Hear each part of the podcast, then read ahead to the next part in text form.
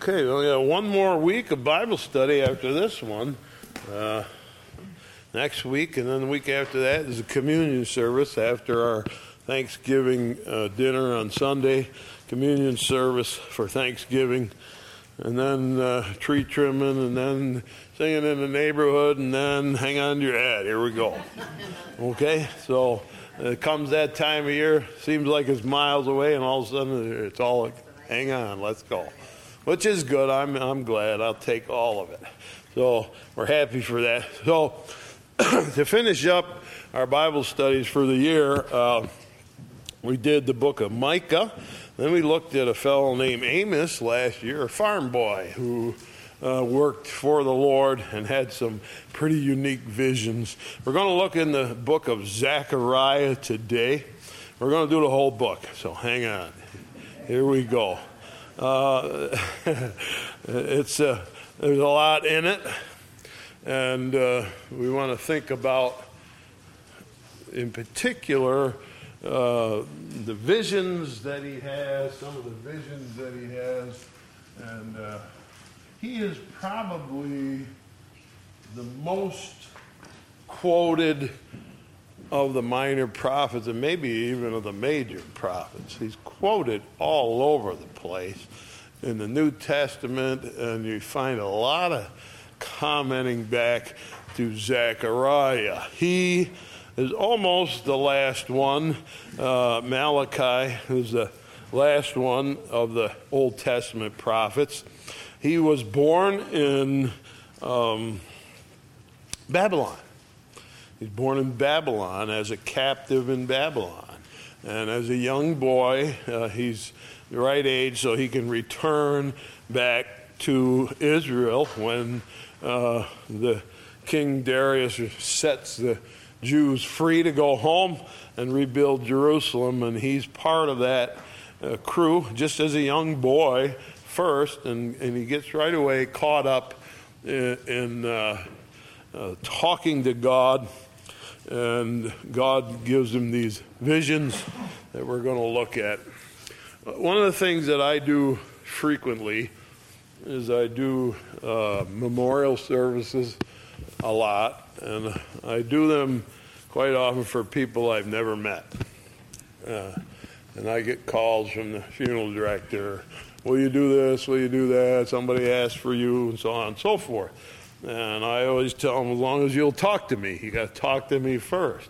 And I want to get to know the person, something about the person that I'm supposed to talk about. And so a lot of times I talk about people I have never met. That means you sit down with people and you ask them some questions. Sometimes they're really good at answering, and sometimes you got to drag every little thing out of them. They're not so good because they just never thought of life that way. And so uh, you are talking about somebody you never met, and you're hoping that you're on the right track. And there's different ways that you do that. Sometimes uh, you find out, well, they were born in 1929. Uh, well, that's the Great Depression, and I'm sure uh, you can take the events of their life, and, and you can do that. Um, I grew up, of course, my parents were born during the Depression, and just before the Depression, they were born, and so they lived through that, and I'm used to talking about that. Sometimes they're farmers. And I was a farmer, so I can talk about a farmer. And there's ways that you relate when you're talking about people that you don't know who they are. But the best ones are people who'll just sit there and tell stories one after the other after the other. And they'll tell a story that grandma did this and grandpa did that. And those are the kind of things that make up so that I know. And believe me, I've sat there and talked to people for an hour and a half and I look at what I've been writing down and I say, if I walked up to this person, uh, I would never know who they were. I wouldn't recognize them because there's not the right kind of information. And so you have to do the best you can to try to tell a story of somebody's life that you've never met. Well, Zechariah has got to tell the story of somebody's life that he's never met. He's got to tell the story of Jesus Christ and he has no reference that he can really use because it'll be 500 years before Jesus is born. So he's talking about the future 500 years away. Somebody that he doesn't know, he's never met. And boy, does he hit on it in a way that nobody else does. And I think that's why he's quoted so often. And you wonder sometimes, how did they know that?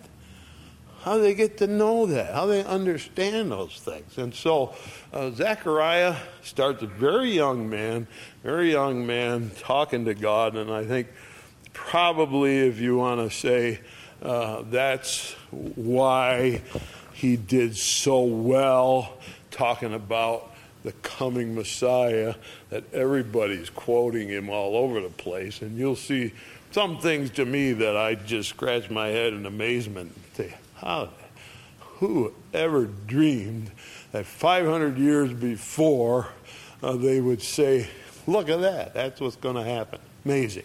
It's amazing. Of course, it's because he knows God. There's an old song I was singing today. Uh, there's a garden where Jesus is waiting. There's a place that is wonderfully fair, and it glows with the light of his presence. It's the beautiful garden of prayer. Oh, the beautiful garden, the garden of prayer, the beautiful garden of prayer where the Savior awaits and he opens the gates to the beautiful garden of prayer. And the suggestion of the song is that God's waiting. He'd like to have somebody come and talk to him. He wants to have a nice conversation. He wants to talk like in a beautiful garden setting and uh, he's waiting for somebody to come and say, I really like to talk to you. And so I have no question in my mind that Zechariah is one of those people. He's one of these people that just wants to talk to God. And he goes to that little garden at the song representing a private place where you sit and talk to God.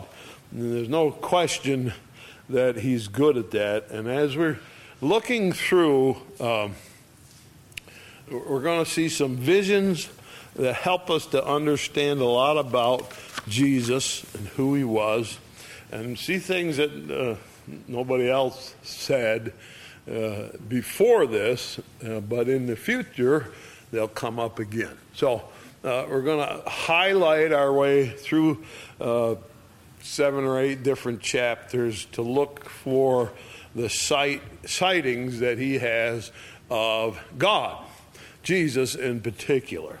And so uh, we're going to start in chapter one and go through uh, and try to find out some of these ideas and see the way that he uh, thinks about God. And so these are uh, visions, they some of them seem to just be information. It doesn't seem to be vision in some cases. He just has information, and that comes from God. So we're going to look through and see some things that are familiar to us and some things that you never thought of before. All right, so we're in uh, chapter 1 of Zechariah and uh, verse number 7. We start with the first vision. Upon the four and twentieth day of the eleventh month, which is the month Sebat, in the second year of Darius, came the word of the Lord to Zechariah. He's a young man there, son of Berechiah, and the son of Iddo, the prophet. His grandfather was also a prophet, certainly not famous like he would become. Here's what he sees, verse 8 I saw by night and behold, a man riding upon a red horse. And he stood among the myrtle trees that were in the bottom. And behind him there were red horses, speckled, and white horses. So he sees a vision of a man on a horse. Okay? So, first one he sees, and the man, he's riding a red horse.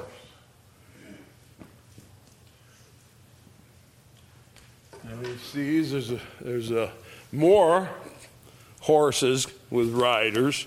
And verse 9, and I, Then said I, O my Lord, what are these?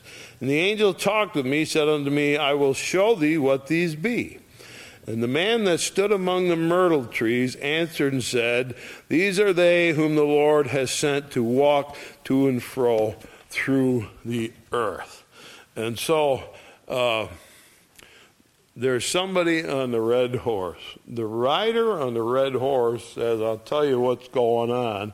And he says to Zechariah, uh, I send people. He's Jesus. That's Jesus on the red horse. And he says, I send these other riders. Some of them have red horses, some of them are speckled, then some of them are white. And I send these people throughout the earth, and they go to and fro throughout the earth. And we find in the Bible that God does that. He sends angels, in particular, uh, to go throughout the earth. And you remember Satan himself, when God questioned Satan, he said, Where you been? I've been going to and fro. I've been walking around the earth and looking at what's going on. Now, you don't see them walking because they exist in a different dimension. There is a dimension that the Bible calls the air, or it's right here next to us, and there's people, creatures that exist in that dimension and move around that we can't see. And so he gets a chance, Zechariah, to see these horses riding around. What are they doing? Well, they're riding around, they're looking at what's going on on the earth. Now, what's the significance about the horses? Well, there's a red one, and there's a white one, and then there's somewhere in between, a speckled one. the red, when we see it, I guess, is probably most uh, compared to blood. There's blood. And Jesus is riding a red horse.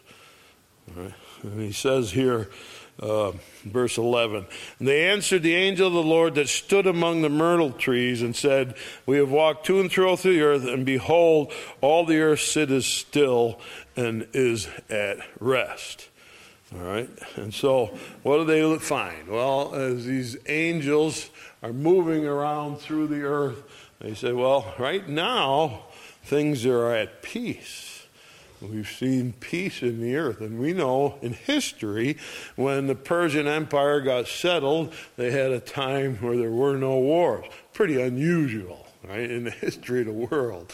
There's no wars. But when the Persian Empire came to its peak, and that's when they sent the Jews home, there's no wars. And, uh, and so, verse 12, the angel of the Lord answered and said, O Lord of hosts, how long wilt thou not have mercy on Jerusalem, on the cities of Judah, against which thou hast had indignation these threescore and ten years? Or 70 years of captivity. And now, uh, the angels are moving around the earth and they've come to the conclusion that the world is at peace. Isn't it time to get things going in Jerusalem? And God says, Yeah, sure, that's what we're going to do. And the Lord answered the angel that talked to me, said, With good words and comfortable words. He said, Okay, I'm going to take care of Jerusalem. Now, the red horse represents blood mostly, uh, the white horse is there, and he represents peace, and peace, and in, there's somewhere in between that. So between bloody conflict and between peace, there are actions, and these horse riders or angels are going throughout the earth. Some of them come to look at peace and to bring peace, and some of them come in conflict uh, to bring battle. Jesus is in conflict. He's riding a red horse. What's his conflict? Well, he's fighting. For what? He's walking among the myrtle trees on the bottom, it says. Now, the myrtle trees are not some big, beautiful oak tree, okay? It's like a scrub apple tree, all right? It's a little, uh, hardly much more than a bush. They're myrtles, they're fragrant all right, but they're not big and uh, impressive. They're small. And he's riding down, they're down in a valley, and uh, he's there riding the red horse, watching over who? Israel.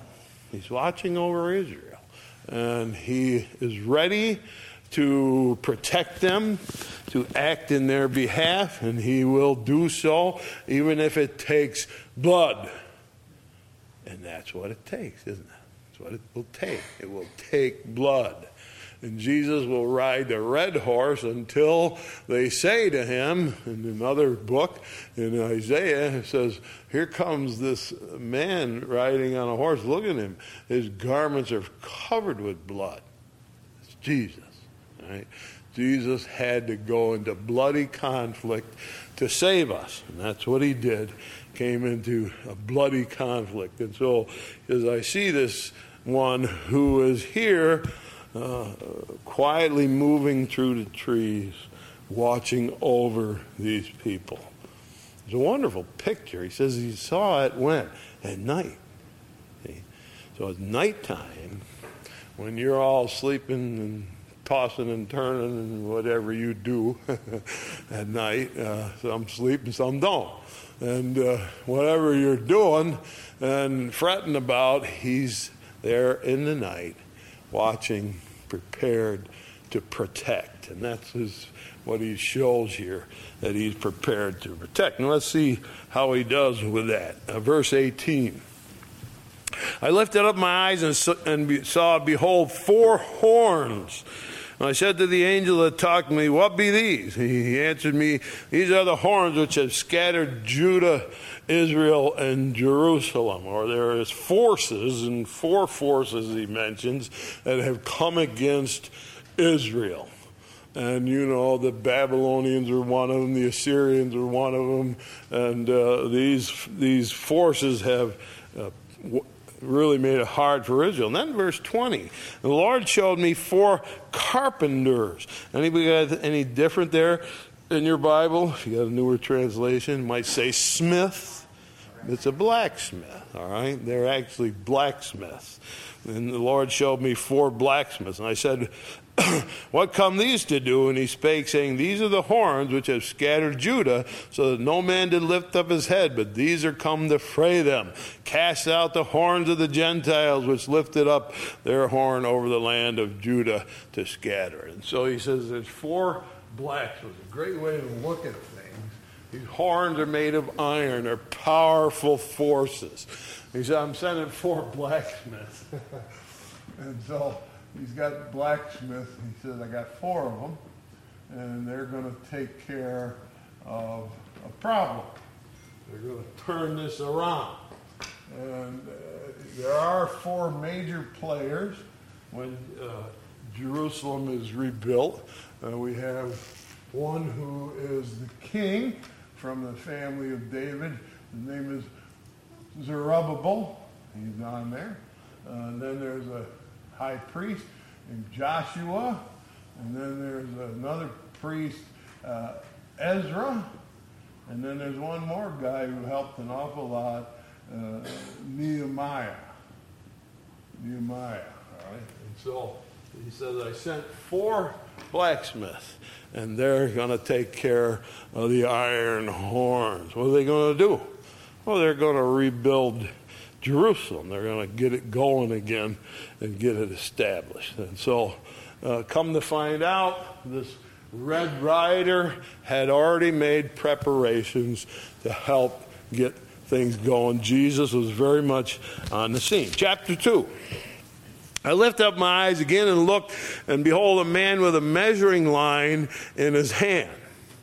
Then said I, Whither goest thou? And he said, To measure Jerusalem. See what is the breadth thereof, what's the length thereof. And behold, the angel talked with me, went forth. Another angel went out to meet him. And he said unto him, Run, speak to this young man, speak to Zechariah, saying, Jerusalem shall be inhabited as towns without walls for the multitude of men and cattle therein. So he's measuring Jerusalem. What's going to happen? Well, the place is going to be packed. Matter of fact, it's going to be so full that we won't have walls. It was very dangerous to have a city without walls in those days. And verse 5 For I, saith the Lord, will be unto her a wall of fire round about me, and will be the glory in the midst of her. Right? So he says, I'm going to step up to Jerusalem. And in Jerusalem, I'm going to be to them. They won't need walls. I will be a wall of fire. That's a song. Anybody remember the song? I have found a friend in Jesus. Ring any bells? a wall of fire around me, I've nothing now to fear. With his manna, he my hungry soul shall fill. And so, Jerusalem, he says, there's going to come a day when there won't be walls. I'll be the wall. And that'll be a wall of fire.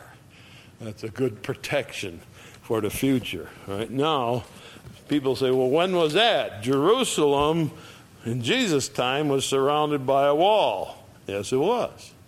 There's even three new walls in Jerusalem by the time Jesus gets there. All right? He's talking about another day. A day when Jerusalem will not have a wall. He will be the wall of fire. All right, we'll get to that eventually. Chapter 3. Let's we're highlighting our way through. highlighting our way through. Now, here is one of the wonderful passages of Zechariah. Chapter 3 He showed me Joshua the high priest standing before the angel of the Lord, and Satan standing at his right hand to resist him. And so here's uh, Joshua. He came back with Zerubbabel and Ezra, and he's a high priest.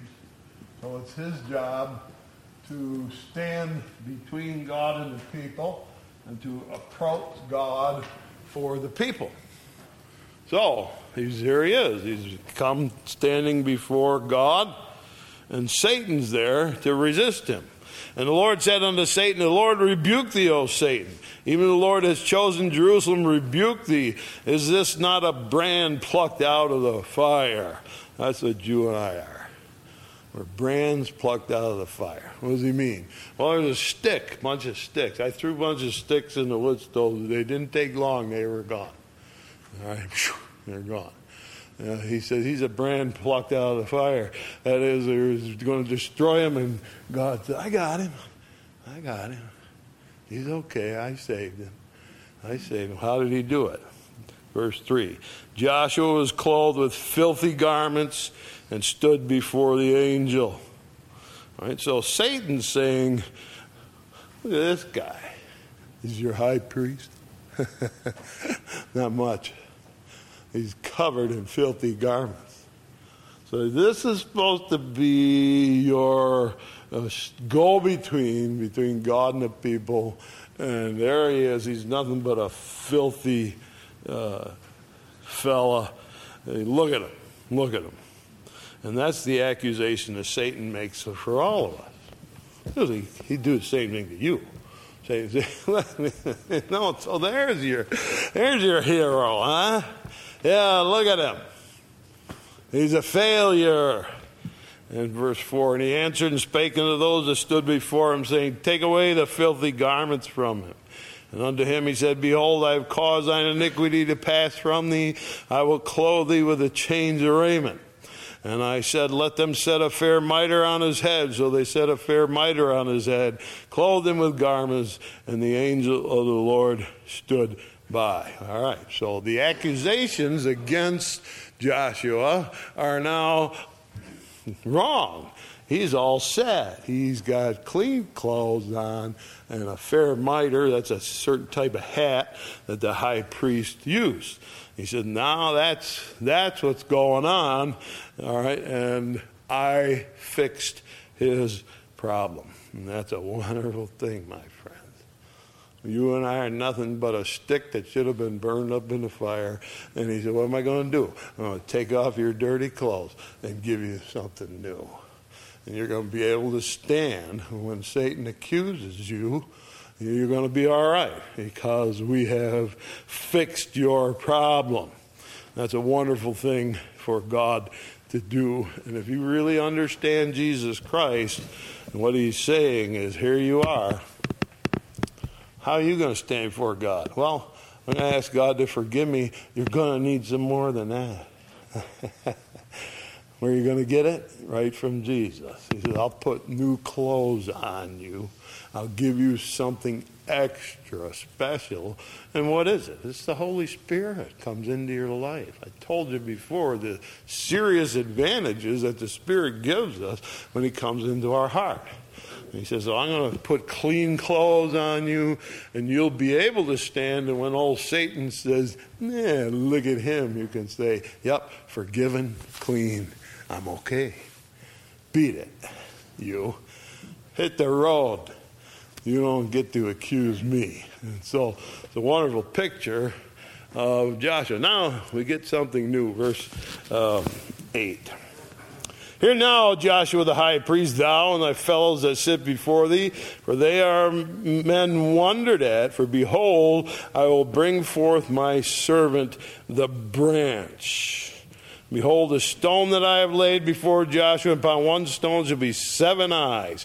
Behold, I will engrave the graving thereof, saith the Lord of hosts. I will remove the iniquity of the land in one day. That's when he was on the red horse. And he came to help. And what did he do? He died on the cross. And that took one day. And one day he came and died. And he said, I removed the iniquity from the land. Now he calls him this very unusual name, and you're going to see it come up again. He calls Jesus the branch. See, that's a funny name to call God. Well, there was once a big tree, see? There was a great big, huge, like a big giant oak tree, and that was David's family. And God said to David, when he was a king, I'll make it so that your family rules forever. And David was shocked. He said, How, how can you do that? I don't know how we can rule forever. Well, there was a tree and that was his family. It would go on and on and on and eventually come to Zerubbabel. He's a part of that tree. All right? And so Zerubbabel, again a descendant of David, is the king as they go back to restore it. But what happens to this tree? It gets cut down, falls over, dead. How come it's dead? Because the king, when Jesus comes, is Herod. He's not even Jewish. He's from Edom, or one of a foreign country, and Herod becomes the king, and we say, My goodness, what happened to David's family? Now we got an Edomite, Herod the Edomite, on there. And what happened was, out of that trunk came up a stem, and that stem grew into a branch. And from the root of David's trunk came up the branch. Jesus Christ says he's the branch. He calls him the branch. And he's going to remove iniquity in one day. We call it Good Friday. And that's a wonderful thing that Jesus did. He removed iniquity. All right. So we have what? Someone caring for us, going into conflict for us on a red horse. And what's he going to do? Remove sin. He did it for Joshua. All right, now he's going to go on some more. Chapter 4. Um, verse 1. The angel that talked with me came again, waked me as a man that's wakened out of his sleep said unto me, What seest thou? And I said, I looked and behold a candlestick of all gold with a bowl on the top of it. And there's seven lamps thereon, seven pipes to the seven lamps which are on the top thereof. And two olive trees by it, one on the right side of the bowl, the other on the left side of the bowl. And I answered and spake to the angel that talked to me, saying, uh, What are these things, my Lord?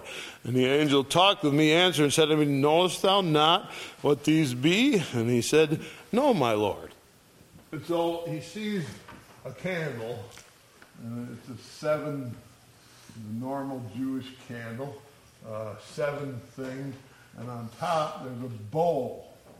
And on each side of of it, there are two trees, and there's oil that flows from the trees into the bowl, and the oil goes down and goes into the lampstand, and then we have it lit. And so he says, uh, What is that? What is that? And uh, he said, Don't you know? Don't you know? Verse 6 He answered and spake unto me, saying, This is the word of the Lord unto Zerubbabel, saying, Not by might nor by power, but by my spirit, saith the Lord of hosts. All right, old Zerubbabel, he's the king who came back to rebuild Jerusalem. And he says, Send him a message. How are we going to get this job done? Well, we're going to have to be powerful. No. Uh, you got to be mighty. No. No. It's not going to be your power, not going to be your might, not going to be you being a big shot. It's going to be me. I'm going to do it. I'm going to feed into you oil. All right? Pour it into the bowl, and that will keep your lamps lit. All seven of them will stay lit because you're fed by the oil. So, how do we get things done for God? Not by might, not by power, but by my spirit. That's a very important verse. It'll show up over and over through the Bible. How do we accomplish? We don't get to be big, powerful, big shots and watch me what I can do. The oil is flowing in, it's coming into us. The Spirit of God that accomplishes those things. That's why Jesus said, Without me, you can do nothing. You can do nothing. All right? Now, Here's a fascinating little idea. The hands of Zerubbabel, verse 9, have laid the foundation of this house. His hand shall also finish it. Thou shalt know the Lord of hosts has sent me unto you. For who hath despised the day of small things? They shall rejoice and see the plummet in the hand of Zerubbabel with those seven, and they are the eyes of the Lord which run to or fro through the whole earth. And so God says, I'm going to pour my spirit into you, and that's going to be your strength. You're going to accomplish this work by my spirit. That's how I'm going to do it. Pouring power into you, and that's what we'll do. And then uh, Zerubbabel and Joshua and Ezra built the temple in Jerusalem place is, is shattered, nothing left. You know, we're going to build a temple. So they built, they said, got to lay the foundation first. So they laid a foundation there in Jerusalem, beginning the work of rebuilding. And uh, uh, there were some old men there. They saw that when it was Solomon's temple and they've now looked at the new foundation and they started to cry. Oh my goodness, it sure ain't what it used to be. There's nothing to it. Why, Solomon's temple was fantastic, built with great cedar trees, and they brought the rocks in from all, all formed, and they didn't even do it on location. They brought them in all ready to set in place, and it was the most fantastic view. And these old men are, oh, it's just, it's awful disappointing. It's just not what it used to be. And God says, do not despise small things. You were sitting in a small thing, all right? It was a little empty building on the side of the road. All right, you're sitting in one of those small things. Who's going to bother with it? This empty building, empty for 30 years. They wondered somebody didn't burn it down. They burned down all the big buildings around here, some firebug. Why didn't he burn this one? Because God had a plan.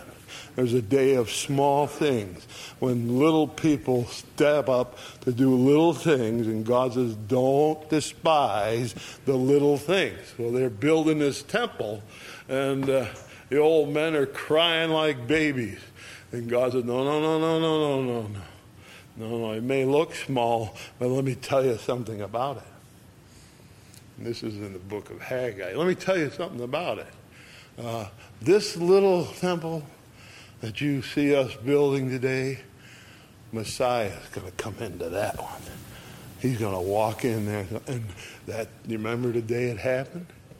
Jesus walked into the temple and he said they were buying and selling. He flipped the tables upside down and kicked everybody out. And he said, What gives you the right? He says, My father's house. And I just came home. I'll do what I want to do. You can't stop me. And they were right. All right. So this little temple that they were crying about, these old men, said, Quit your crying. Said, Don't despise small things. He said, But by my power, by my spirit, that we can take small things and do wonderful things with them. And so, uh, very important concept. This is who Jesus is. All right? He can take little things that don't amount to much and make them something wonderful. All right? Let's go over to chapter uh, 6. Chapter 6.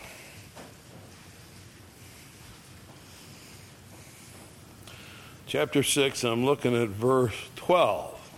Speak unto him, saying, Thus speaketh the Lord of hosts, saying, Behold, a man whose name is the branch. There he is again.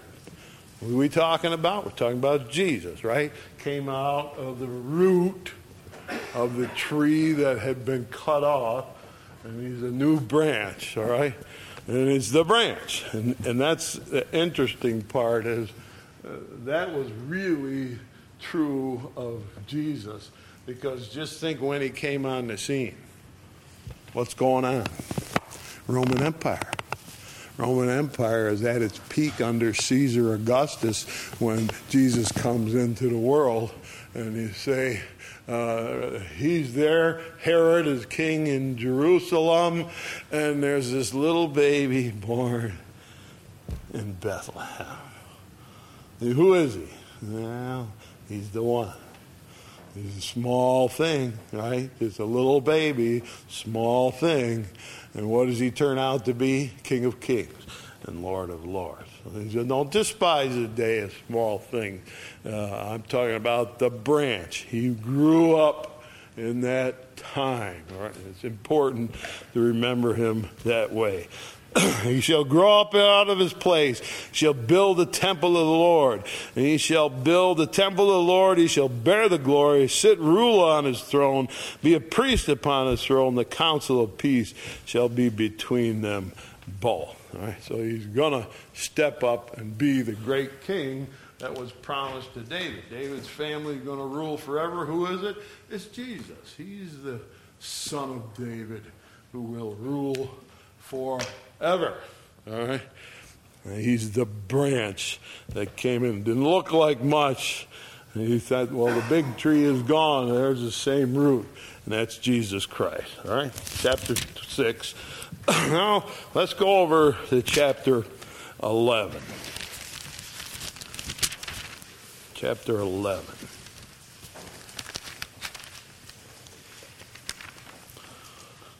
Well, actually, let's go to chapter 9.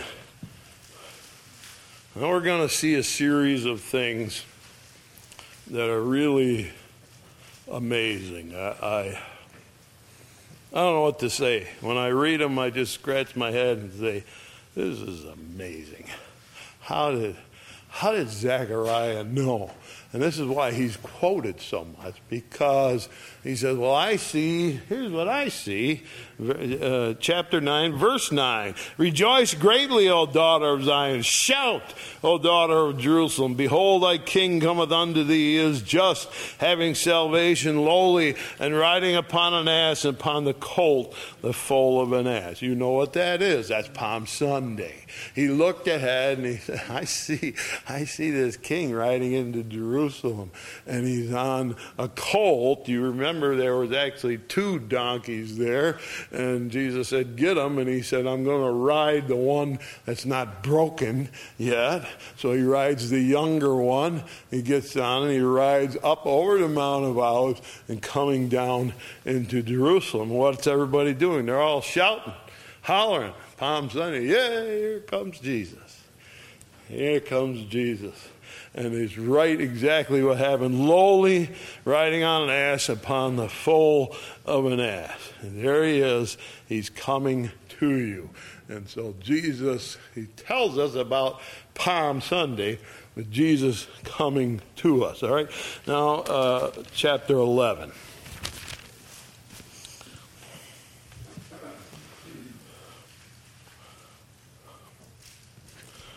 chapter 11 and verse number let's go let's go up to verse number 7 now this is Jesus talking. I will feed the flock of slaughter even you O poor of the flock. And I took unto me two staves. One I called beauty the other I called bands and I fed the flock. So now he's talking about Jesus. And He said, I came as a shepherd. He comes as a shepherd. He says, I took two sticks, like a shepherd would carry, two sticks. And one I named Beauty, and the other one I named Bands. Beauty and Bands. And he said, I'm going to feed the flock. God, Jesus comes to be a shepherd to the people of Israel and to you and I, and he's going to feed us. He's going to take care of us. And he has one stick beauty. Beauty. He is gentle. He is kind. He teaches us very gently. He's very patient with us. He's very good to us, and he teaches us these things that we need to know. Jesus came, he's the best teacher that ever was. People say, well, how do you learn how to teach? You just read what Jesus said over and over and over and over and over and over and over and over again. So you understand what the master teacher said. And it's very, very important. He said, I'm going to come, and I'm going to feed you. I'm going to feed you. One of my sticks that I use is beauty, or it's patience, it's love and kindness. Uh, Isaiah writes about the same thing, and he says, What? He will feed his flock like a shepherd. He will gather the lambs in his bosom and gently lead those that are with young. You're going to be very good to the sheep. You're going to take good care of them. However, however, they don't want to hear about it. Verse 9. And I said, I will not feed you. That that dieth, let it die. That that is to be cut off, let it be cut off, and let the rest eat every one the flesh of one another. And I took my staff, even beauty, and cut it asunder that I might break my covenant which I had made with all the people. It was broken in that day, so the poor of the flock waited upon me, knew that it was the word of the Lord. All right, he came over that hill on that donkey into Jerusalem. Behold, says your king's coming. And what did they say? He's not our king. We don't want him. So I came in mercy, I came gently. This is your chance to take what I'm offering. He said, No, they don't want it. So he says, I took the gentle, kind staff and I busted it. Peace, no, no more kindness for you. You've refused me. And here's what he says, verse 12. And I said unto them, If you think good, give me my price and if not, forbear. So they weighed for my price 30 pieces of silver. This is my favorite part in Zechariah. So Jesus comes into town riding on that donkey, and he says, What do you think I'm worth? Pay me what you think I'm worth. Want you to decide my value. Pay me what you think I'm worth. And he said they gave me 30 pieces of silver, which is somewhere around $50. What's he worth to you? Yeah, that's the price of a slave. So the least I guess we could pay you is the price of a slave. And Jesus, you know, was sold by Judas Iscariot uh, to the priests for 30 pieces of silver. And Judas said, What do you got for me? I gave you 30 pieces of silver, which was nothing. It was nothing. Didn't amount to anything. Verse 13 And the Lord said unto me, Cast it unto the potter a goodly price that I was prized out of them. And I took the 30 pieces of silver and cast them to the potter in the house of the Lord. This is amazing. How, how does he know this? Uh, cast it to the potter. Uh, so when Judas Iscariot was paid 30 pieces of silver, he finally looked at it and said, I didn't want this. This is not the way it's supposed to be. I'm taking it back. And so he went back in the temple and they said, Look, I'm bringing this back. I can't do it. It's wrong. And they said, That's your problem, not ours. We're happy with the arrangement. You sold them into our hands. We'll take them and we didn't pay much for them anyway. And so uh, you take it, and Judas uh, takes the money, flings it across the temple floor, and these 30 pieces of silver go rolling like coins across the floor. And it says they cast them to the potter in the house of the Lord. And so they said, What are we going to do with this money he just threw back? Well, pick it up. We can't use it for ourselves. It's blood money. They paid it. They paid it. And they say, we can't use it, it's blood money. And so what do they do? They go down to the potter's field and they buy a field called the potter's field and that's where Judas Iscariot will be buried in the potter's field. Now, what's significant about the potter's field? Well, there's a valley outside of Jerusalem, the valley of Hinnom, and it's the garbage dump of Jerusalem. And so you got to have a place to throw your garbage if you're a big city, and they throw their garbage in the valley of Hinnom. Well, not just garbage. If you crucify somebody, and he's dead on the cross. Say, what are we going to do with him? Nobody, nobody claimed the body. Well, then we just throw him in the valley of Hinnom.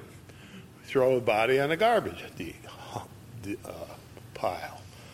And so this valley of Hinnom is a, is a vile, garbage-filled, rotten stench of a place outside of Jerusalem. And the funny thing about it is there is clay under the ground that they can dig out of the valley of Hinnom for making pots. And so they call it the potter's field. There's a section there where the potters from Jerusalem go dig clay out and they make pots out of it. And so that was called the potter's field. All right. They paid 30 pieces of silver for it, and he's telling us this story 500 years before it happened. It's amazing. It's just an amazing part. In verse 14, then I cut asunder my other staff, even bands, that I might break the brotherhood between Judah and Israel. And so he says, What? I, I, the, I came to you with beauty, mercy, and peace, and kindness, and love promise was bands, or that I'm going to unite you together. I'm going to unite your country. I'm going to unite your church. I'm going to unite your family. I'm going to unite you with your friends. You're going to be united together, tied together with bands that can't be broken. That's what I promised for you, but when you rejected me, I break that one too. You take what comes.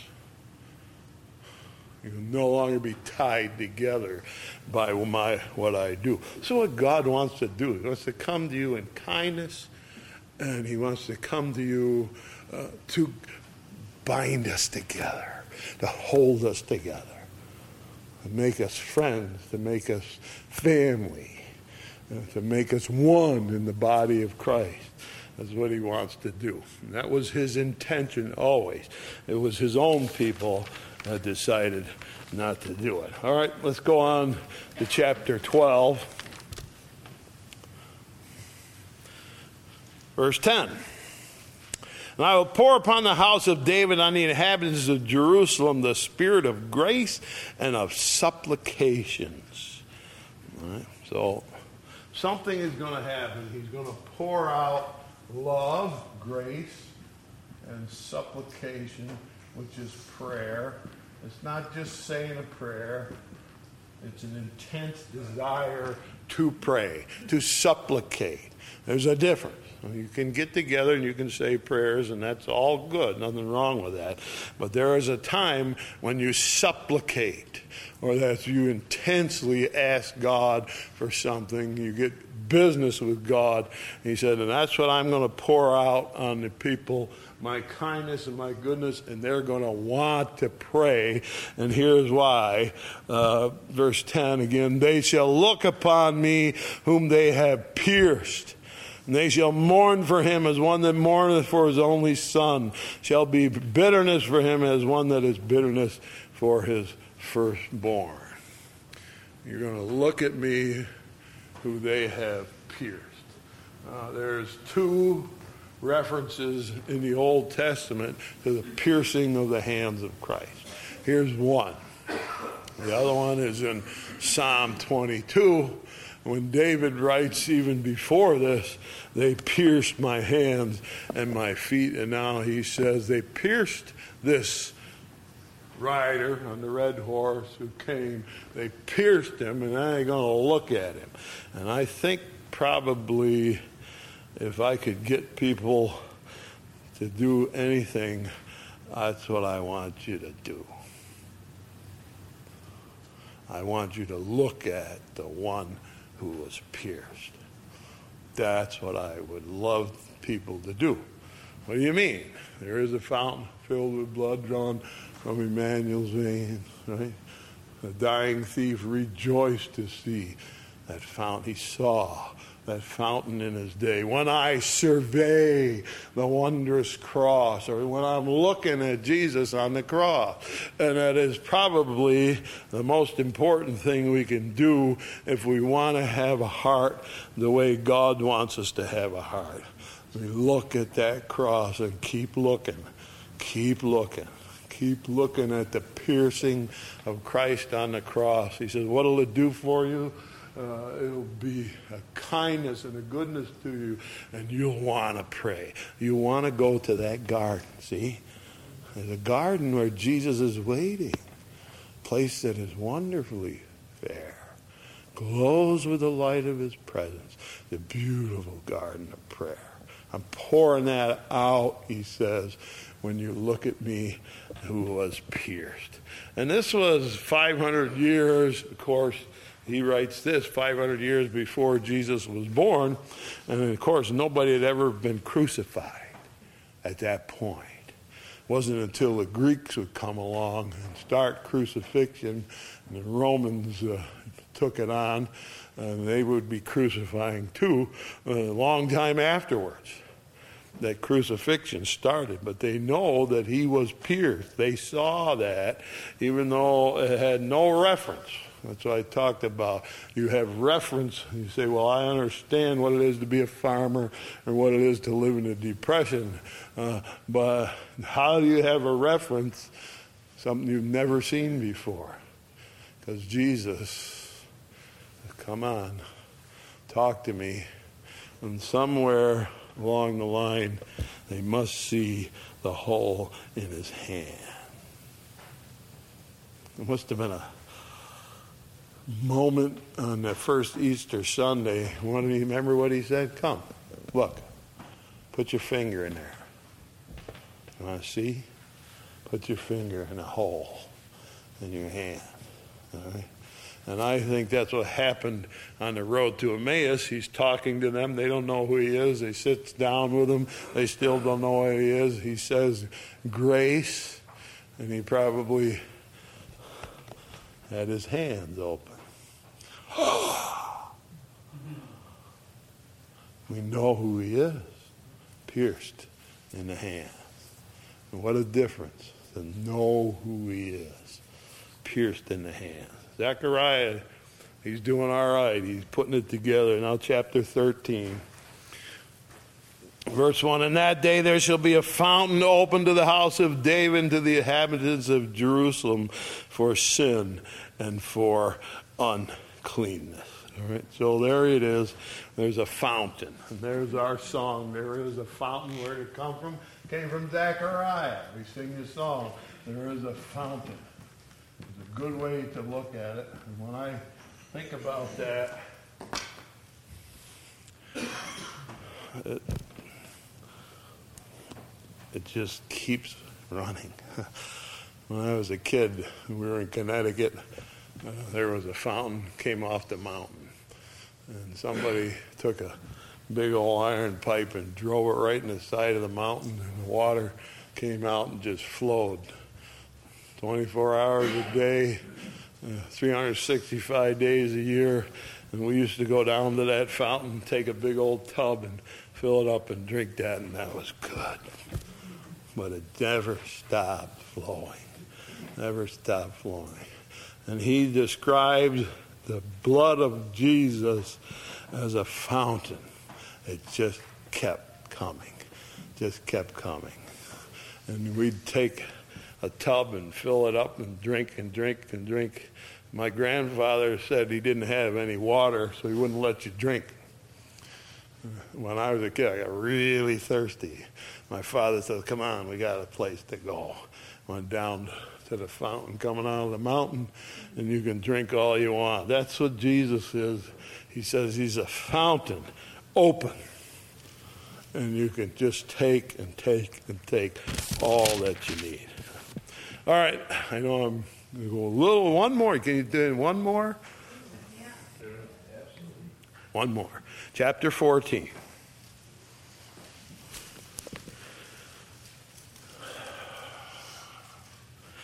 Verse 1 Behold, the day of the Lord cometh, and thy spoil shall be divided in the midst of thee. I will gather all nations against Jerusalem to battle. The city shall be taken, the houses rifled, the women ravished, and half the city shall go forth into captivity. The residue of the people shall not be cut off from the city. Then saith the Lord, then shall the Lord go forth, fight against those nations as when he fought in the day of battle. And his feet shall stand that day on the Mount of Olives, which is for Jerusalem on the east. And on the Mount of Olives shall cleave in the midst thereof towards the east and towards the west. There shall be a great valley of the mountain shall remove towards the north and half of it towards the south. Jesus says, I'm coming back. And you'll see a big mess in the world and they're fighting against Jerusalem. He's talking about the Battle of Armageddon. And he said, when Jesus comes, he says, he's going to land his foot on the Mount of Olives. That was on the Mount of Olives that he rode the horse down over into the donkey down into Jerusalem. On the Mount of Olives where he prays in Gethsemane.